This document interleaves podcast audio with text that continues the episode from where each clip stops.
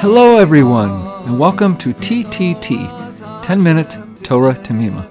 I'm your host, Chaim Fruchter.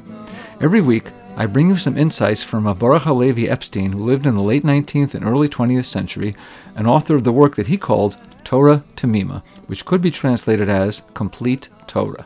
He called it that because he collected the Gemaras about the Pesukim in the Torah and placed them alongside the Pesukim so one could get an appreciation of the Torah Shabbat Peh, the oral law, while learning the Torah Shebik Sav, the written. This week, Parshas Vayakhel, we begin with the first Pesuk of the Parsha, Perek Lamed He, Pesuk Aleph, thirty-five one. Pesuk says, Vayakhel Moshe es kol das b'nei Yisrael, vayomer aleihem, Eila hadvarim, asher tzivah Hashem lasos osam. And Moshe assembled the entire congregation of the Bnei Israel and said to them, "These are the words that Hashem has commanded you to, commanded you to do." And this is immediately followed by the next pasuk, which says, "Sheishes yamim te'asem melachah, uvayom hashvi'i yeh lachem kodesh Shabbos Shabboson l'Hashem." Six days' work should be done, and the seventh should be holy for you, a, sh- a Shabbos to Hashem. On this, Torah Temimah brings them a chilta that says, Lama Nemar, why is it said? Regarding the pasuk about Shabbos next to being uh, next to building of the base of the mishkan, Lefisha Nemar v'yasuli mikdash, because it says, and they should make me a mikdash, a, a holy place. Shomei ani bein b'chol bein b'Shabbos. Then I would hear, understand, that would mean build it during the week or build it on Shabbos. Talmud Lomar, Vayomer Lahem, Sheisha Samim Teyasem Lacha, Bechol, Below B'Shabbos. So the Pasuk comes to tell us, by saying six days' work should be done, that the Mishkan should be built on weekdays, but not on Shabbos. On this, on this the Torah Temimah comments that the question, Lama Nemar, where it says the Mechilta, why is it said, refers to the fact that the idea of six days of work followed by Shabbos is found here in the context of the building of the Mishkan, but was already stated in Kisisa. And the answer is, I might have thought that building the Mishkan would override Shabbos, but it doesn't. And the reason we might have thought it did is that we are allowed to offer sacrifices, karbonos, on Shabbos, so we might have thought it would be okay to build the place that we sacrifice on Shabbos as well.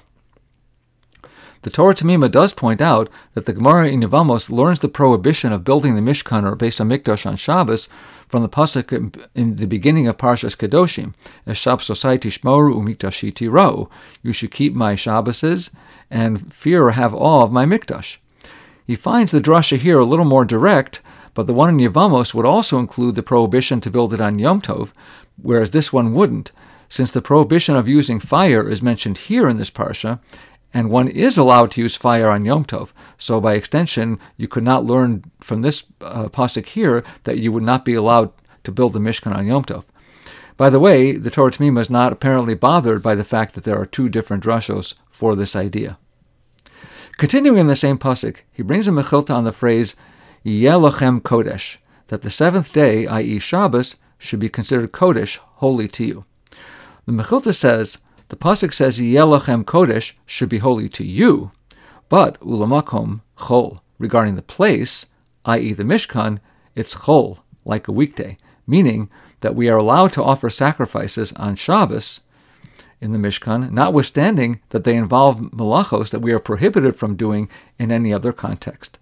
Then the Torah Temimah asks, we have established that we are not allowed to violate the melachos of Shabbos to build the Mishkan, yet we can violate them to perform the korbanos in the Mishkan every Shabbos. What's the difference? He posits that by the korbanos, there is a specific mitzvah to do it on that day, while regarding while regarding the building, there is no specific time frame given, so we can take a day off from building on Shabbos. Moving on to the next pasuk, pasuk Gimel, Lo seva'aru eish b'chol moshvosechem b'yom haShabbos. You should not light a fire in any of your dwelling places on Shabbos. On this, the Torah Temimah brings the Gemara from Yerushalmi Beitzah, Perek Halacha Beis, five two. Gemara says, Lo sevaru eish b'chol moshvosechem b'yom haShabbos. You should not burn fire in any of your dwelling places on the day of Shabbos. B'Shabbos einat mavir, aval et mavir b'yom tov. You may not do that on Shabbos, but on Yom Tov Yom Tov, you can light the fire.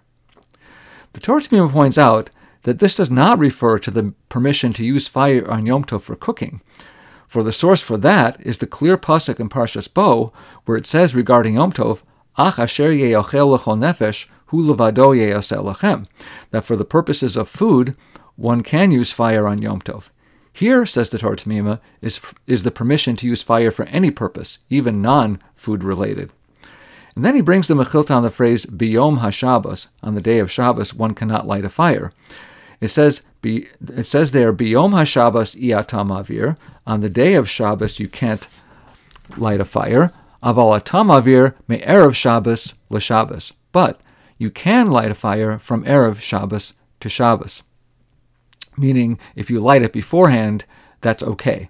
So on this, the Torah Temimah comments that one might have thought that the prohibition of fire on Shabbos would include having a lit fire that was started before Shabbos, and this drasha tells you that's not the case. One is allowed to have fire in one's dwelling as long as it was lit before Shabbos started.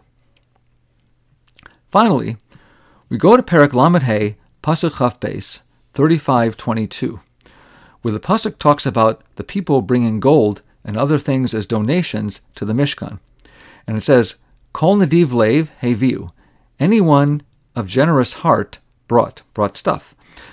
On this, the Torah Temimah brings the Gemara from Chagiga, Daf Yod Amar Aleph, ten a. Gemara says, "Tanya," we learned in a brisa, Rabbi Yitzchak Omer, Rabbi Yitzchak says, "Mikan remez lahataras nedarim min haTorah." From that, from here, there is a hint to the idea of hataras nedarim, being released from a vow from the Torah. On this, the Torah Temimah comments that the idea of getting released from a vow through a process with a sage is not really found in the Torah at all, but rather it was handed down from Moshe Rabbeinu to each generation. And the rabbis in the Gemara are just finding hints to it, which is not uncommon to do. So a hint to that idea, which is, was known, was found in this pasuk. He also knows, the Torah Temimah knows, that the reader may be thinking, wait a second, annulling vows is found in the Torah. There's a whole section in Parshas Matos that deals with making and annulling vows. So what do you mean that there's no direct uh, um, direct uh, hint, direct uh, mention of vows and annulling vows in the Torah? But he says that area of the Torah is only referring to specific conditions of annulling vows for one's wife or minor child. Thank you so much for listening. I hope you enjoyed it and found it meaningful. I look forward to getting together with you on the ne- next episode of T T T, ten minute Torah Temimah.